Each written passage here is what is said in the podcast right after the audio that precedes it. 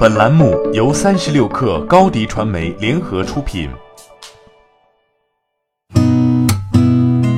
八点一刻，听互联网圈的新鲜事儿。今天是二零一九年十一月一号，星期五。您好，我是金盛。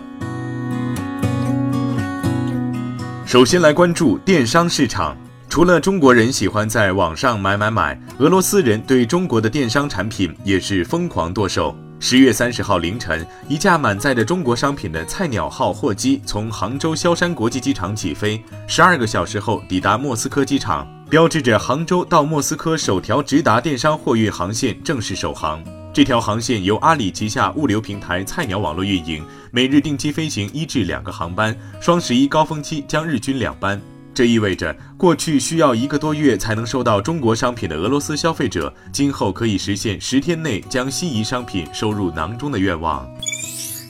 苏宁小店 App 下属互联网买菜业务苏宁菜场正式在北京上线。苏宁菜场首批上线覆盖了慈云寺、通州、马家铺、亦庄等年轻白领群体聚集地，共设三十家门店作为自提点。在苏宁小店 App 上，菜场功能内已上线时令蔬菜、肉禽蛋品、水产海鲜、新鲜水果四大品类，SKU 超过一百五十个。同时，苏宁菜场设有零元专区，内含大葱、土豆、菠菜等高频消费生鲜，购买一件就支持配送。昨天，一份疑似京东双十一产品优惠后的价格表在网上流传，很多产品的优惠前价格和优惠后价格对照被爆出，包括戴森电吹风、华为 P 三十等。对此，京东方面工作人员表示，公司已经获知了相关事件，内部正在调查。京东方面并未对图片中商品价格等信息是否属实作出回应。日前，京东数科对外披露区块链防伪追溯平台的最新应用数据。截至目前，京东区块链防伪追溯平台已累积有超十三亿条上链数据，与七百余家品牌商开展了溯源合作，共计有六万以上 SKU 入驻，超过六百万次售后用户访问查询。这一应用主要为企业提供产品流通数据的全流程追溯能力，实现商品的防伪、品质溯源以及重大安全问题出现时的召回与责任界定。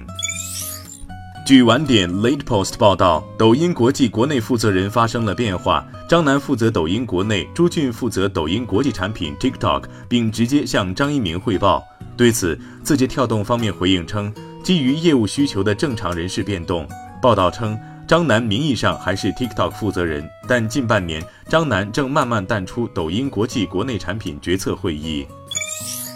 苹果终于要推出 5G 手机了。日经亚洲评论援引知情人士的消息称，苹果公司计划在二零二零年推出三款五 G 版本的 iPhone 手机。这三款 iPhone 手机的出货至少将达到八千万台，这与外界预期基本一致。今年九月，知名苹果分析师郭明基在报告中预测，苹果明年九月份推出的三款 iPhone 都将支持五 G，还将升级金属中框以及外壳，同时价格也会上涨。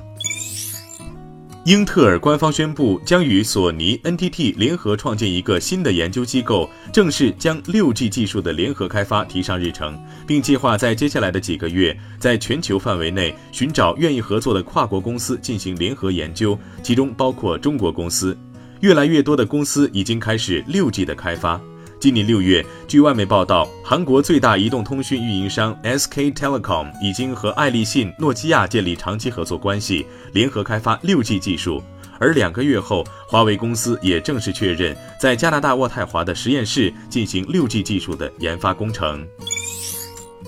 标致雪铁龙与菲亚特克莱斯勒周四宣布将平等合并，双方将各自拥有合并后公司百分之五十的股权。合并后，公司市值约五百亿美元，将成全球第四大汽车制造商。菲亚特克莱斯勒的股东将获得五十五亿欧元特别股息，而标致雪铁龙将向股东分派其机器人子公司的股份。现任菲亚特克莱斯勒董事长约翰·埃尔坎将出任合并后公司的董事长，标致雪铁龙 CEO 卡洛斯·塔瓦雷斯将任合并后公司 CEO。八点一刻，今日言论：工业和信息化部总经济师王新哲说。工信部支持金融部门运用 5G、大数据、云计算、工业互联网、人工智能、区块链等新一代信息技术，完善金融机构体系、市场体系、产品体系，把更多金融资源配置到实体经济，特别是制造业发展的重点领域和薄弱环节，促进中国金融业高质量发展。第二届中国国际进口博览会上，马云说，发展中国家和发达国家最大的区别是，发展中国家不断想办法卖货，而发达国家不断想办法进口。强化进口意味着中国正在走向富强。关于贸易，马云表示，贸易不是买对方的东西，而是买对方的文化。贸易本身是互相尊重，不喜欢对方的文化和创造性，不可能买他的东西。好，今天咱们就先聊到这儿。编辑彦东，我是金盛，八点一刻，咱们下周见。